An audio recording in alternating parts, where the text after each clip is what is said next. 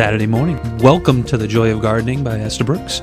I'm Tom Estabrook, and another Saturday morning. Gosh, it's been a wet, cold spring, but now things are really taking off. Uh, all the lawns are greened up. I've mowed my lawn. I don't know if you have yet, but uh, you know things are are moving along. I've got my fertilization done on my shrubs. Um, my apple trees are starting to push growth. Uh, so a lot of things are really starting to happen in my yard, and I'm sure they're happening in your yard also. You could be in the tundra up in northern Maine, uh, where let's just face it, there may still be snow. Um, it's been a cold, wet spring, uh, totally different than last year gosh, I mean, if you think back last year, we were 80 degrees and sunny and beautiful for most of March and into uh, April, and, and we were just running gangbusters. It's been a little slower this year, but you know, the birds are singing. Uh, perennials are coming out of the greenhouses soon. Uh, they're ready to start planting. I'm mowing my lawn. Uh, the lawn fertilizer, you ought to be getting that down, especially if you're looking at crabgrass prevention. Spring and mud season is definitely here. Hopefully, we're getting past mud season and just into spring now. But uh, the other question is have you started your tomatoes yet? If you haven't, you're really starting to become a little bit late. So, run into the garden centers, grab your tomato, uh, you know, seeds, and get those started. Uh, if you've been able to get out and work in your, your vegetable garden, Patriots Day is the target date for getting your peas in the ground to have them ready for the 4th of July, you know, to have with that nice lobster and corn on the cob, you know, out of a can, I guess, because it's a little too early, but uh, it's that time of year. Uh, maybe some strawberry shortcake uh, around that 4th of July might be a better choice. Um, the greenhouses are absolutely bursting with color we have so many things in bloom now, uh, and I've got to tell you, I've I've said it time and time again uh, throughout these shows uh, this early spring and late winter.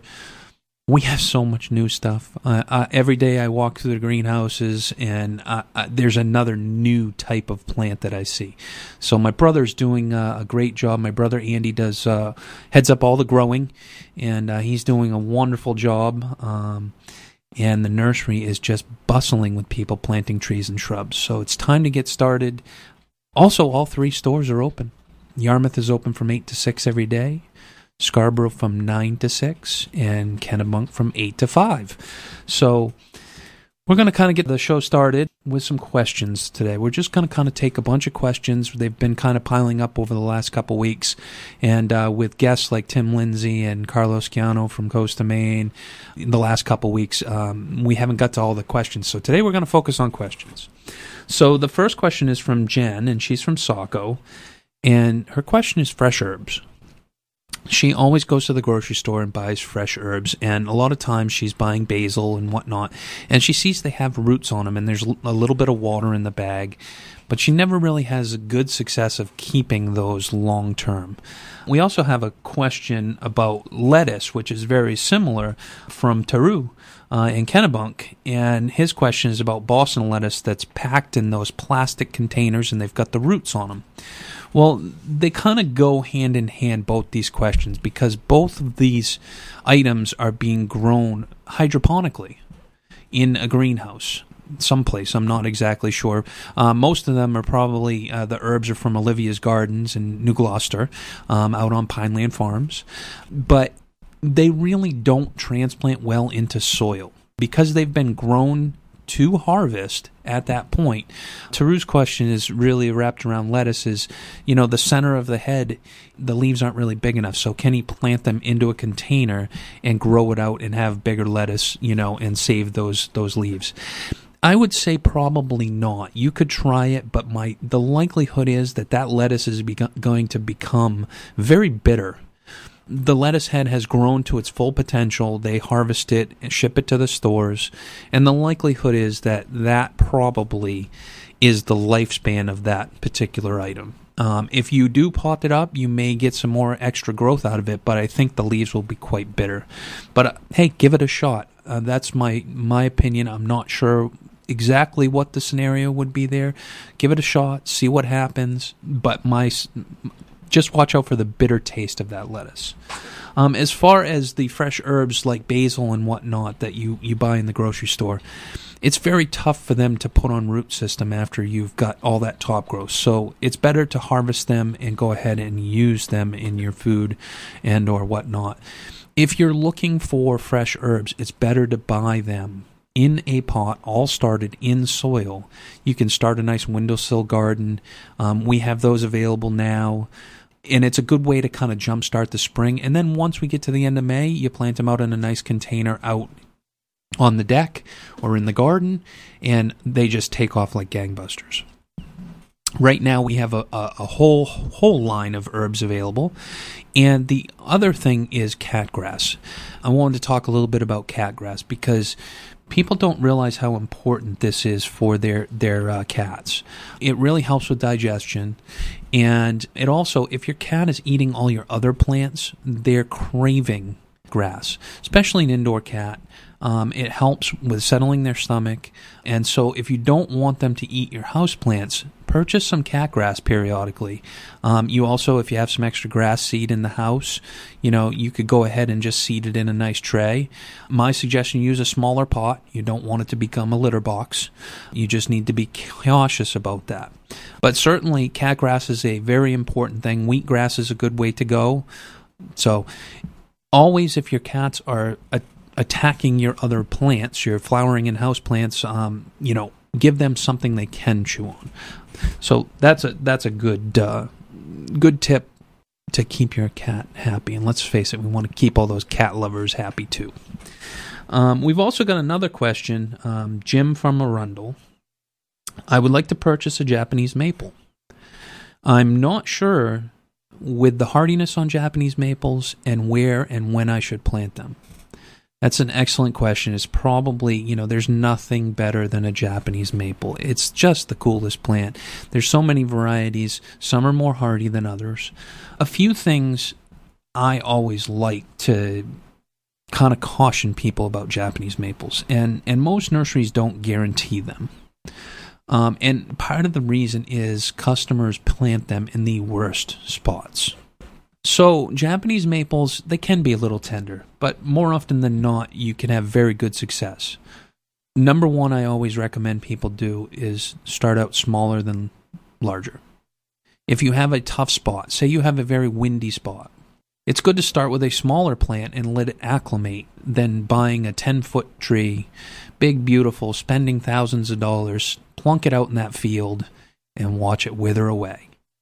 It's just not a plant that likes to get acclimated in a windy condition. So that's number one. Keep them out of the wind. Number two is make sure and talk with your local nursery. Which varieties are better? Bloodgood is a variety we've been selling for 25 plus years.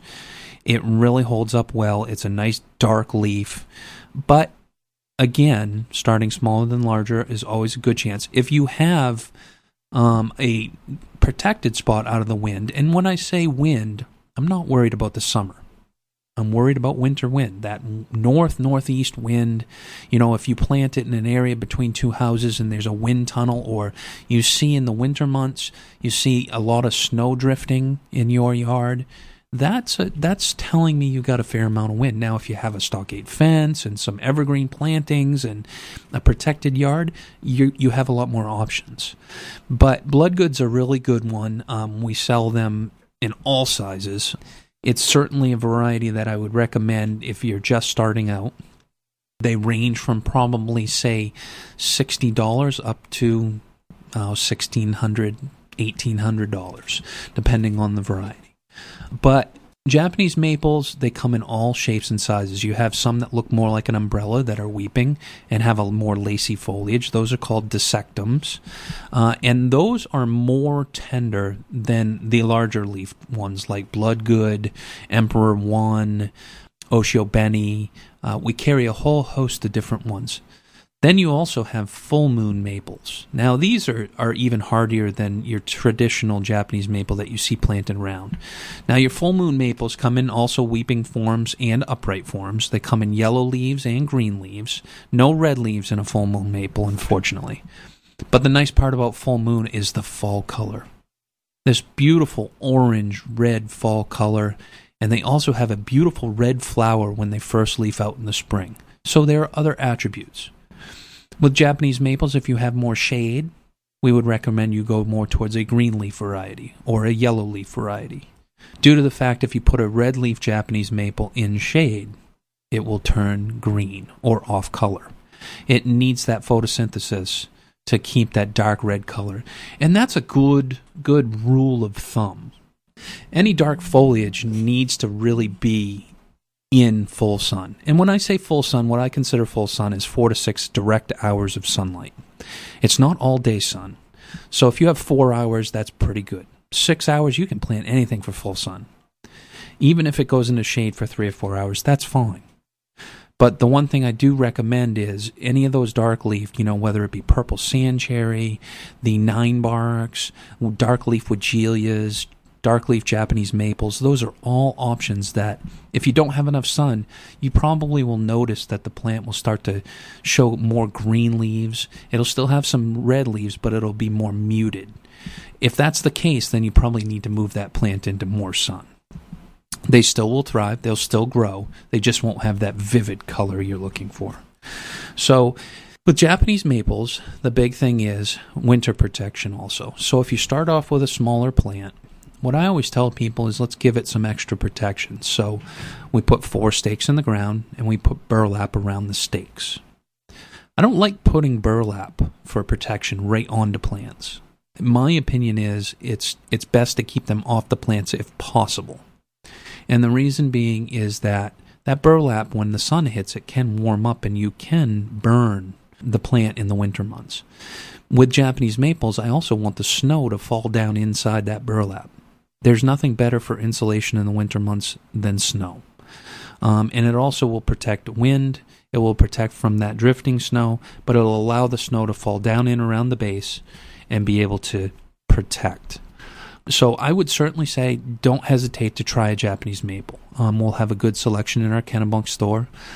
They also can show you many different sizes and available um, price points um, out of our Yarmouth store also. But certainly try it. There's nothing better than a Japanese maple. Doesn't matter what form you have, doesn't matter what type. And the last thing with Japanese maples, it's very, very important that you talk to us about frost protection.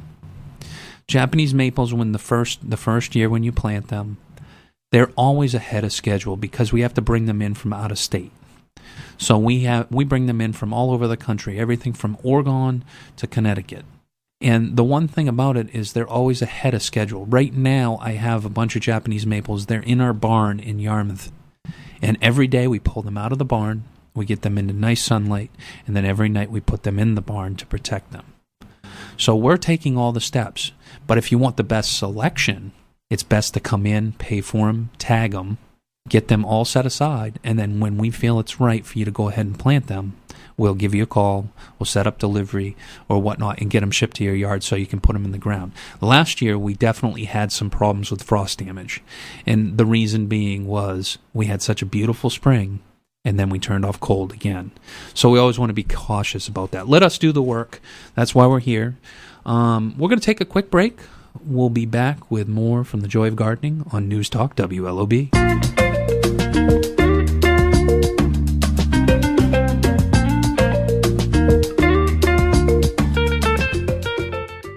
Do you have planting insurance? You can with Biotone Starter Plus from Espoma. It's the ultimate starter plant food, and you can use it for everything you plant. Just mix it in with the soil. It works like three products in one to guarantee your success, even in poor soils. The secret is a special blend of natural organic plant food, beneficial microbes, and mycorrhizal fungi. The result is that plants grow faster, roots grow deeper, and flowers and vegetables become more abundant. Maintain your plants with the Tones, a full line of organic plant foods including holly tone, plant tone, and rose tone. There's a tone for almost every tree, shrub, flower, or vegetable. Best of all, every Espoma product is safe for people, pets, and the environment. Look for Biotone Starter Plus at your local garden center and visit espoma.com slash videos for product info and valuable gardening tips. Espoma, a natural in the garden since 1929. I want a great garden this year, but I don't know where to start. Does this sound like you? With so many great plants available, it can be tough knowing which ones are right for you and your home. The gardening pros at Estabrooks can help. Every time I come, they're always helpful to us. They are really knowledgeable about things because I don't know that much about gardening, so they always tell me what, you know, would be right in my house in the sun and the settings. To learn more, visit EstabrooksOnline.com. Estabrooks for the joy of gardening. We know you have lots of choices when buying plants and garden supplies. But wouldn't you rather come to someone at your local garden center where you know us and we know you? Someone who knows Maine soil, Maine's climate, and knows what plants will thrive here. Someone who will make sure you find what you're looking for here or at one of our other independent garden centers. We support each other and work together to satisfy you. Wouldn't you rather come to your local garden center? We're the Independent Garden Centers of Maine at maineigc.com.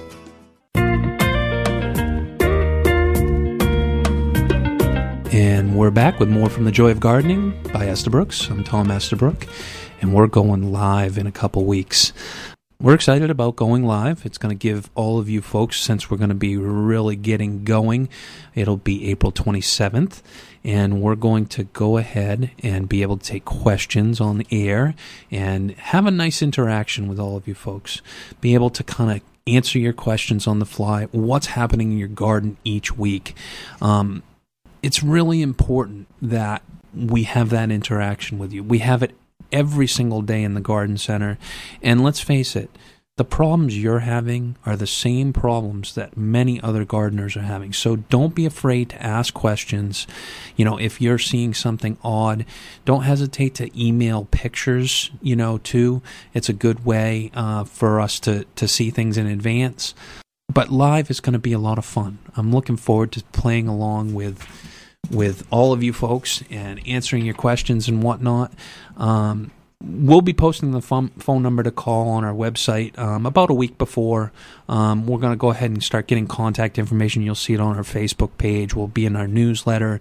Um, we'll also have it. You can still submit questions via the email, estabrooksonline.com backslash radio. If you don't want to call in we'll definitely have some times where we'll have guests in um, and have just a big interaction. So not every week we'll take questions all the time but i've got a whole host of different people that are excited about coming on. So looking forward to that. That's uh, april 27th will be the first live show and that's from 7 to 8 8 a.m on saturday morning on news talk wlob and Let's uh, jump into another question because uh, we've got a whole bunch of them. And this is from Alana from Kennebunk.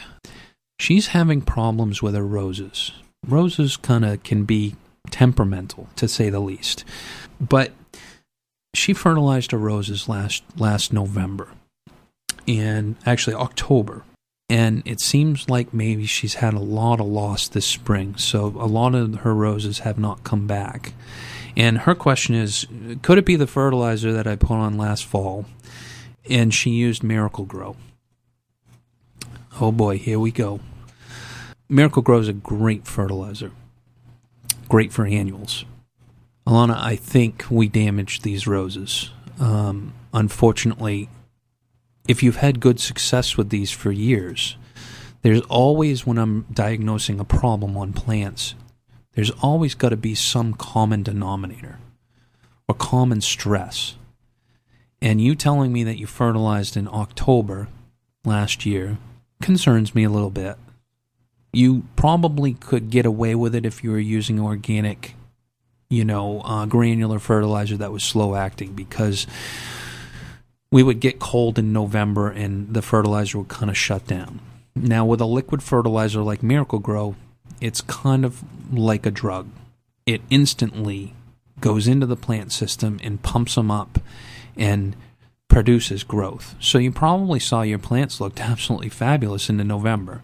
All kinds of buds coming, flowers, new leaves, and we had a fairly warm fall last year.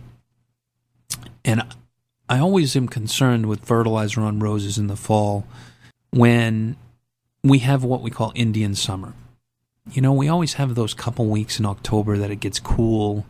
We think the end of the season's near, and then you turn around and the next week it's 80. and beautiful, and you go, man, this is great. It's 75 degrees during the day, and it's 45 at night. And boy, if this was if this was a perfect world for me, it doesn't get any better than that. Fall is my favorite season.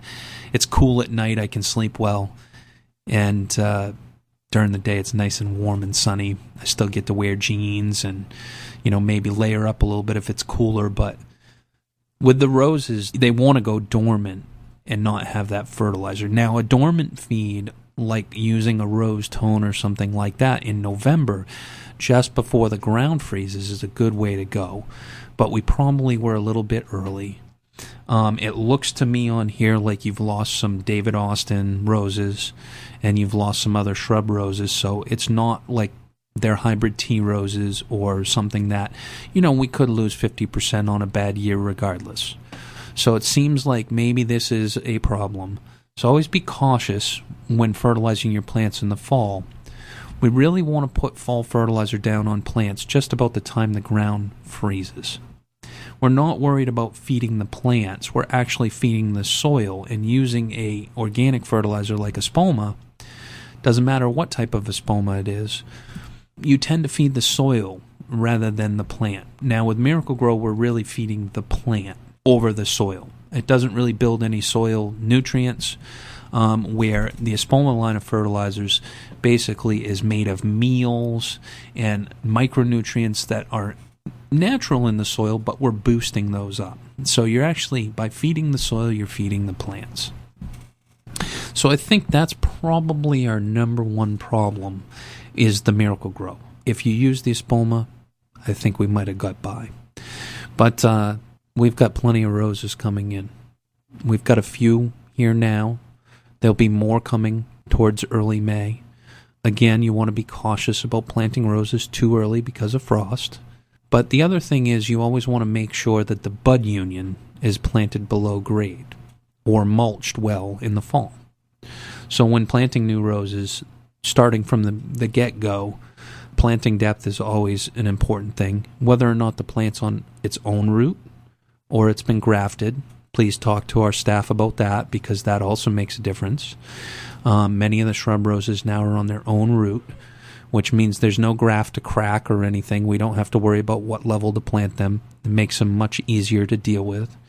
But something like David Austin's, where they are named varieties and they are not on their own root, there is a graft, a bud union and you know you can see that in the pot it's a round ball and then all the growth comes out of that that needs to be buried a few inches below grade if possible or mulched in the fall so alana i hope that helps with your question i'm sorry to hear that you had some trouble with your roses please come in and see us we'd love to help with some new selections next question oh boy we're going back to the vegetable garden. I love it.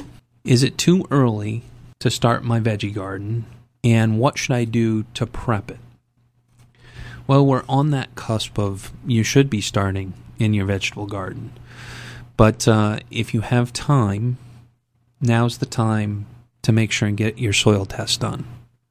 So come into the garden center, ask for a soil test, or we sell the little packets, test kits for a very inexpensive amount of money.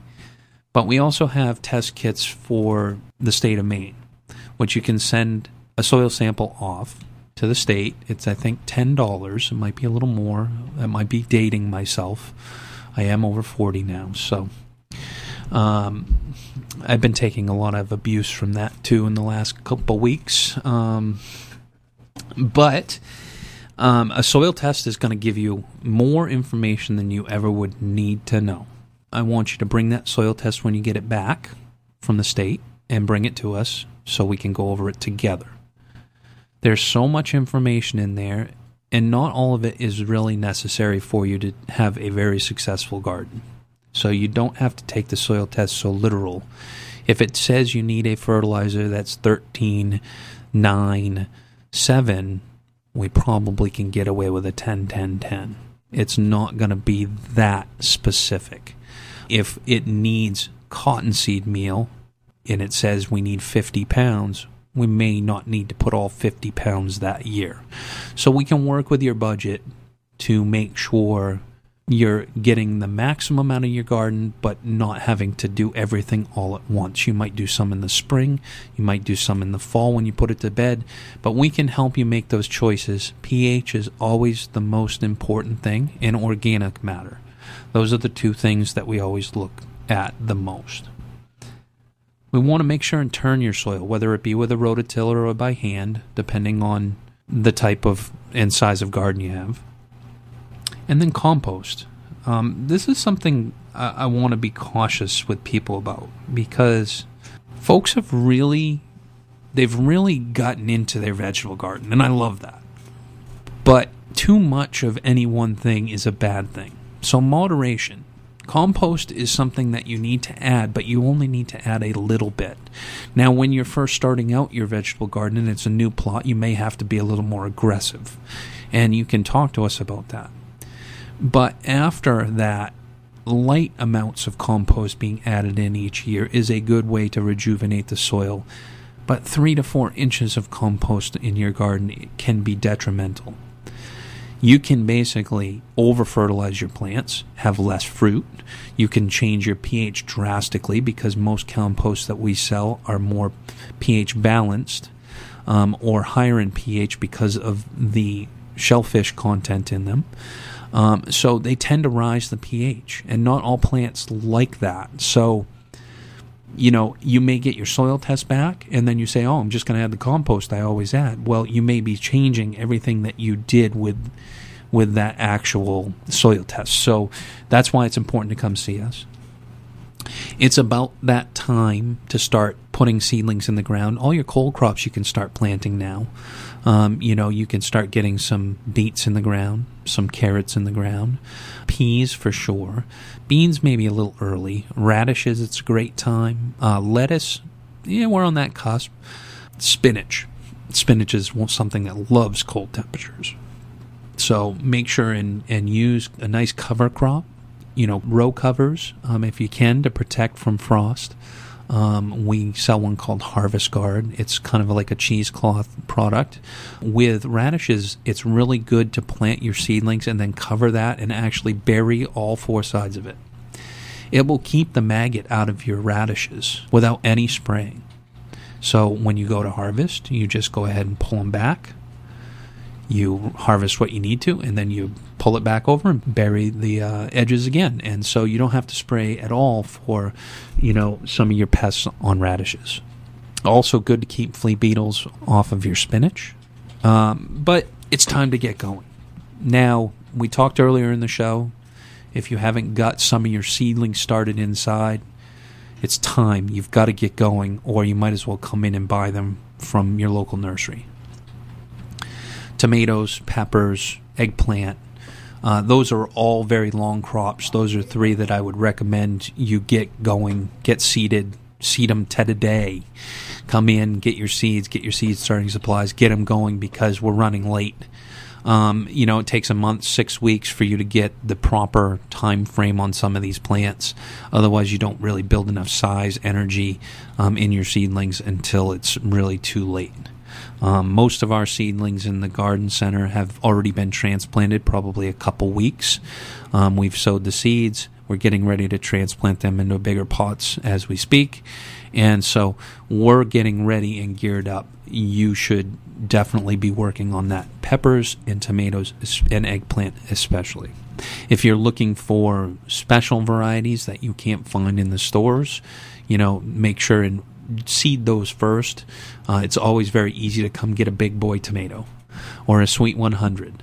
Um, but maybe you want some heirlooms that you've had for years, and those might be a little tougher to, to find. We have expanded our tomato line um, and vegetable line again this year, and herbs, uh, so we have a lot more things coming along. The other thing that I want to talk about is we're talking about starting your seeds and whatnot.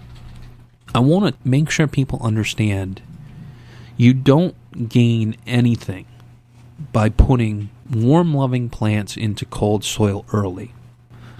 Every year, and last year especially, where we had such a warm spring, we had people coming out of the woodwork wanting their tomatoes in early April.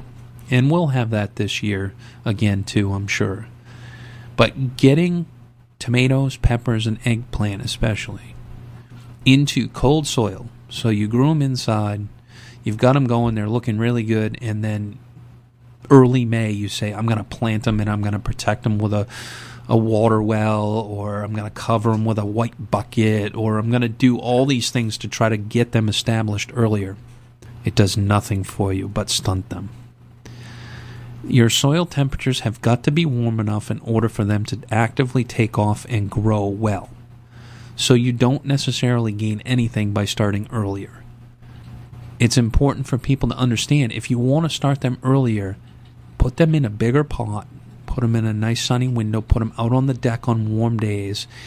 Let them root in warm soil, but keep that soil. You can bring them inside, keep the soil warm all night, put them outside in a nice sunny spot all day when it's nice out, and it will continue to grow, build root system, and everything. And then, the end of May, the soil temperatures are warm enough when you take that bigger pot and you put it into the garden, dig a nice big hole, plant it extra deep, you know, make sure it's got all the staking and everything it needs.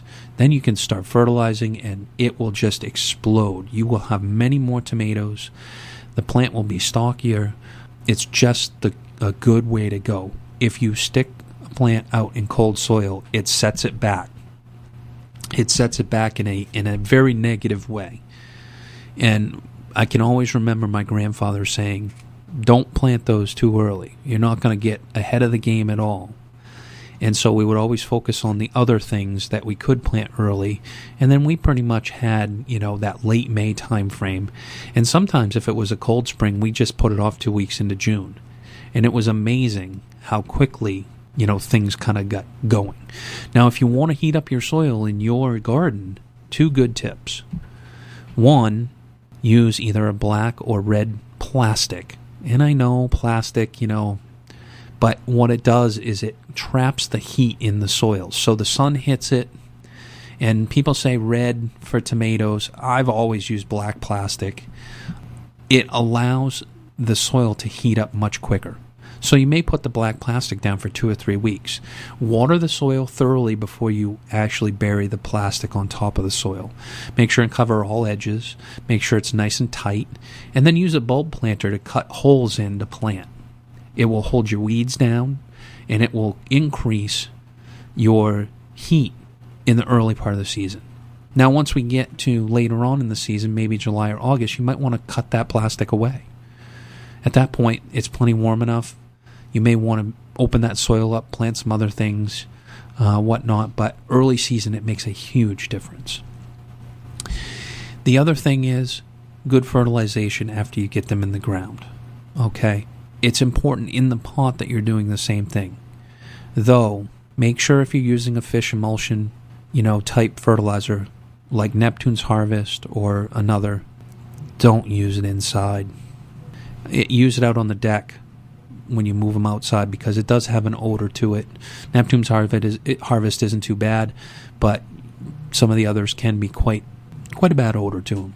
And I made that mistake once. Um, and I think we talked about it with Carlos uh, when he had his his uh, salmon fertilizer that he gave me a sample, and I use it on my house plants, and oh boy, that was just wrong.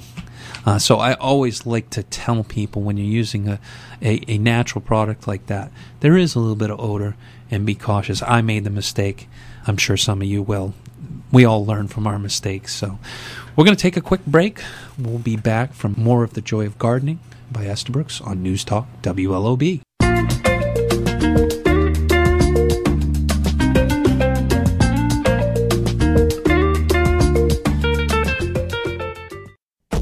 May not know it, but most lawn fertilizers actually spread chemicals and pesticides across your entire lawn. Until now, that's been the history of lawn care products. It's also why Espoma has developed an affordable, all natural lawn program that is safe for kids and pets. The program consists of four organic fertilizers that are specifically formulated to keep your lawn green.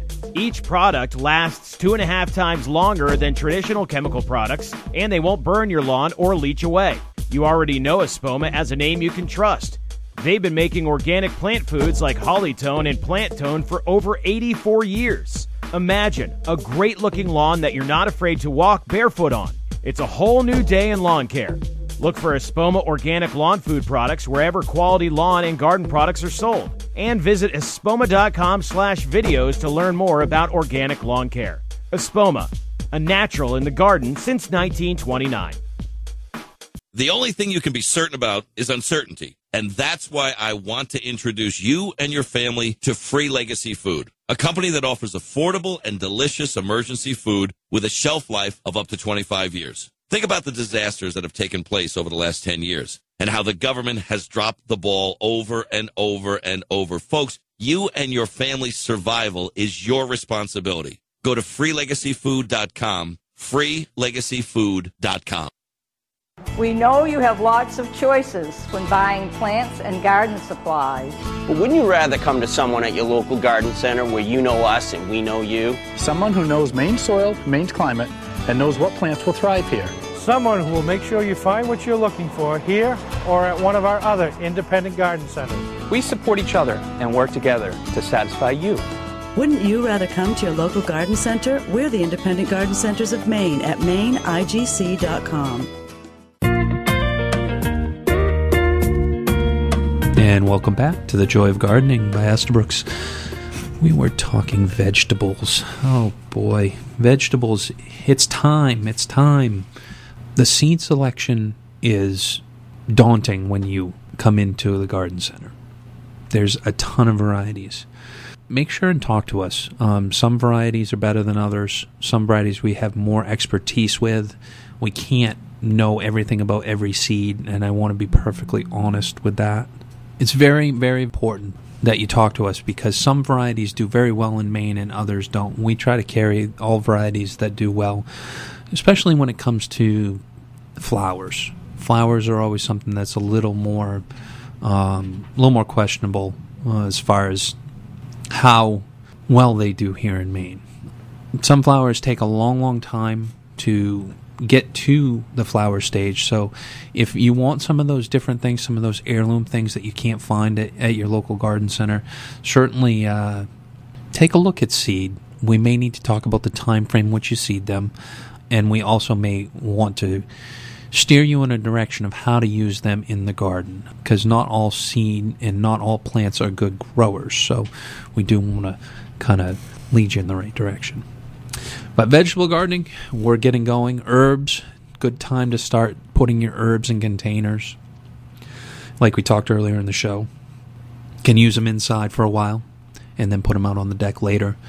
Great scenario as far as being able to harvest fresh herbs and use them in your dishes and then also have great success later on in the summer and a bounty of herbs later in the season. Let's take another question.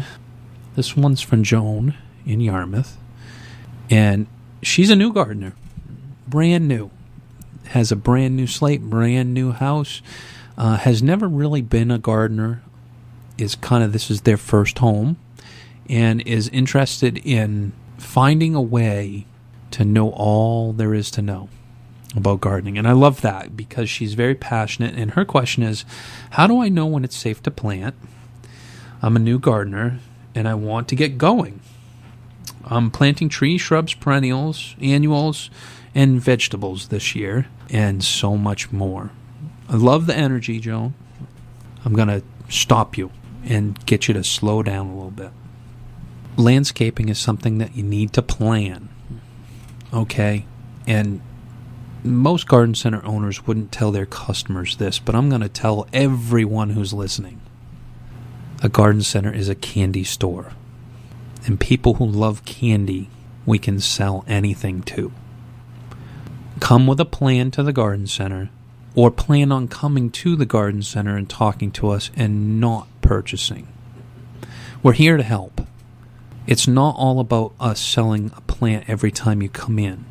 Part of our job as independent garden centers here in Maine is that we're here to educate you. Now, of course, we have to stay in business and we have to sell plants, and and you know we're here to do that. But what I do want you to understand is that we're here to help you along the way. And if you listen to kind of us and how we can help stage your landscape everything will pull together over time. It will turn into a fabulous landscape. Many customers, the problem they have is they don't focus on their landscaping. Okay, and when I say focus, is pick an area and do it to the best of your ability and budget, and then stop. Many folks come in to the candy store and they buy a cartload of plants. They have no idea where they're going or where they're going to plant them, and they just say, I love this and I love that. Now, we love you for, for doing that because we need to stay in business. And, you know, sometimes that's just fine. You know, like with annuals, first thing in the spring, you're doing your big annual planting. Perennials you can always find and nip and tuck. But when you're starting to talk trees and shrubs, they are a long term investment. They're an investment that you're going to plant this plant and you're probably going to have it for 20 years. Maybe 15, maybe 10, depends if you get bored. That's the nice part about gardens is you can always change them. But trees and shrubs are a long-term investment. They're a long-term decision. They're something that you want to plan for and you want to make sure that you're deciding the right location for the right plant. So more often than not my suggestion is print out some digital pictures of your home and the area that you're talking about. Bring in some measurements. Tell us what the soil conditions are like. Dig a hole before you come. If you need to, bring a bucket of soil. Understand how many hours of sunlight. You know, does it get sunny there at 10 in the morning and it gets shady there at 4 o'clock in the afternoon? Or does it get no sun until 3 o'clock in the afternoon? We need to know how many hours of sunlight. And then what other types of structures are in the area? Is there a deck in the area? Is there a lamp post? Is there a mailbox? Is there a big powered, you know, um, box out in the middle of your lawn that you want to cover? Talk to us about those types of structures. Tell us what we need to deal with. And then, number one, decide what your priority is. Maybe you can't stand your neighbor and you need to block the junk pile that might be the the number one priority you have. And what we would do is we would focus in that area, do that area. The following spring, fall, month later, whenever your budget allows you, we'll do another project. And then when your budget allows, we'll do another project. Don't think you have to do it all at once. So, what I want to do is caution you about biting off too much. The number one thing we see in the garden center is customers walking around wide eyed and confused. You're not alone. You're a new gardener. We're there to help. It's a very easy place to get overwhelmed. There's so many varieties, there's so many choices.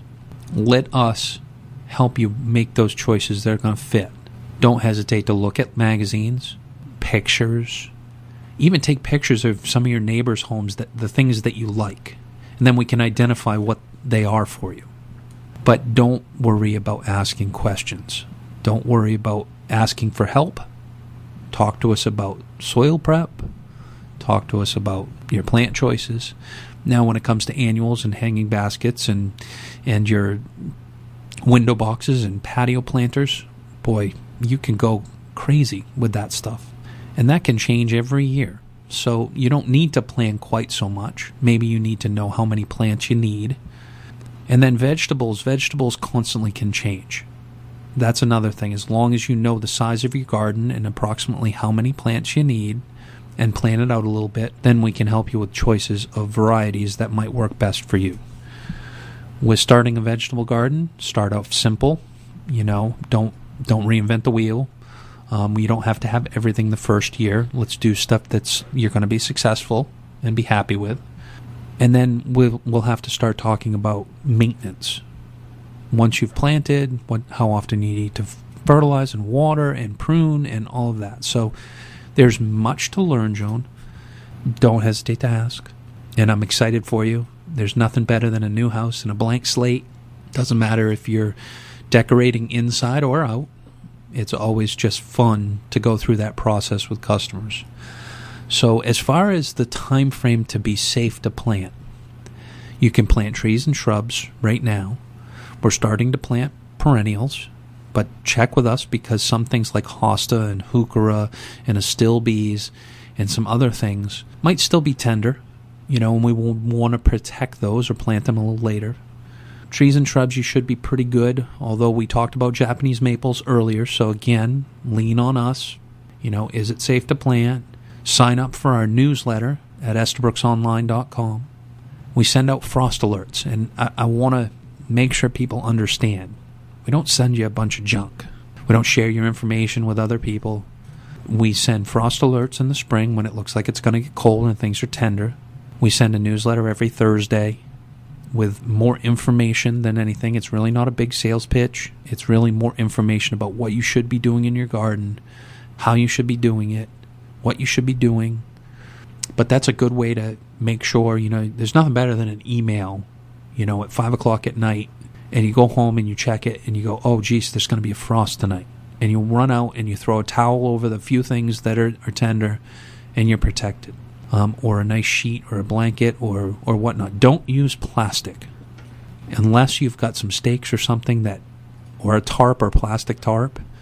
The frost will go right through it if it's touching the plant. So make sure and put some stakes and drape it over. But it's time to get going, Joan. Come in, talk to us.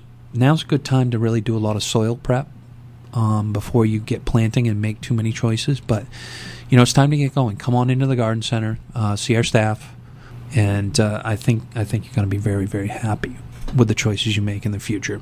So, come in, talk to us, make informed choices, and I think your garden and landscape will start to come together over the next five or ten years. And I think we're probably getting close to the end of the show here now, and it's time for the tip of the week. And tip of the week is brought to you by the Maine Landscape and Nursery Association. Melna.org. Melna is a very important thing to me, and one thing we're going to talk about in the tip of the week uh, today is kind of goes along with Joan is uh, planning for your garden needs. If you plan, it will result in a lot better gardens. And what I want to make sure everybody understands is the earlier you talk to your landscape professionals about your needs, the earlier you talk to your nursery about what type of plants you want, what sizes, the better we can service you and the better your needs will be met. We love to talk plants any time of year.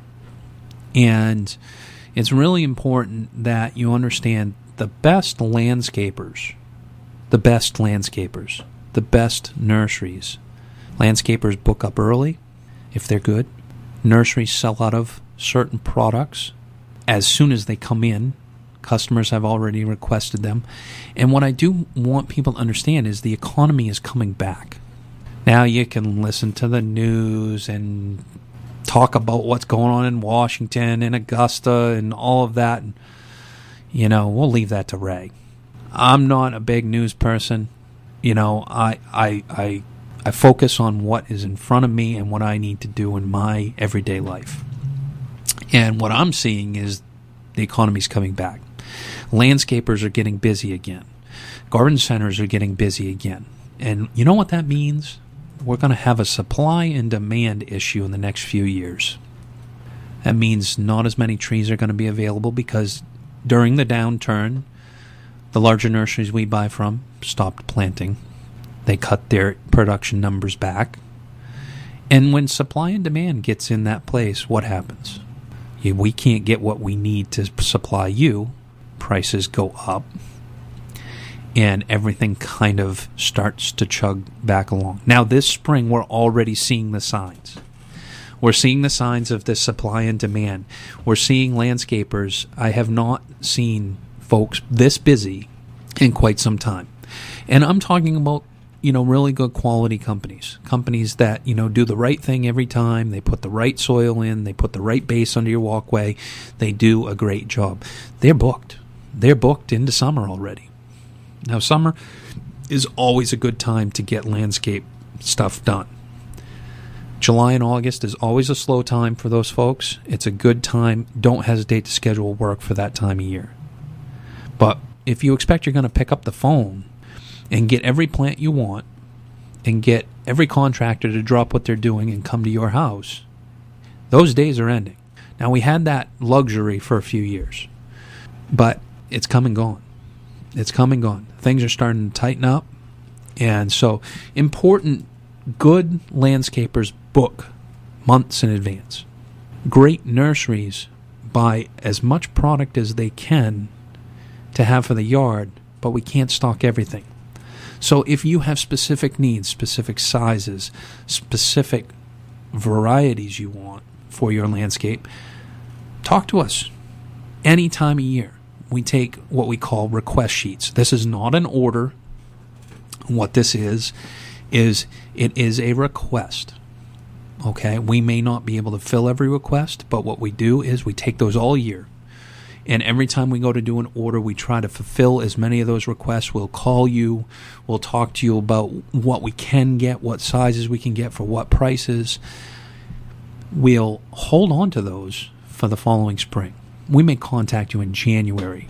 You know, you're sitting around the fire, having a cup of hot cocoa, thinking about Christmas trees, and you may get a phone call from Jim or I saying, "Hey, that magnolia you wanted, I can get that for you for spring.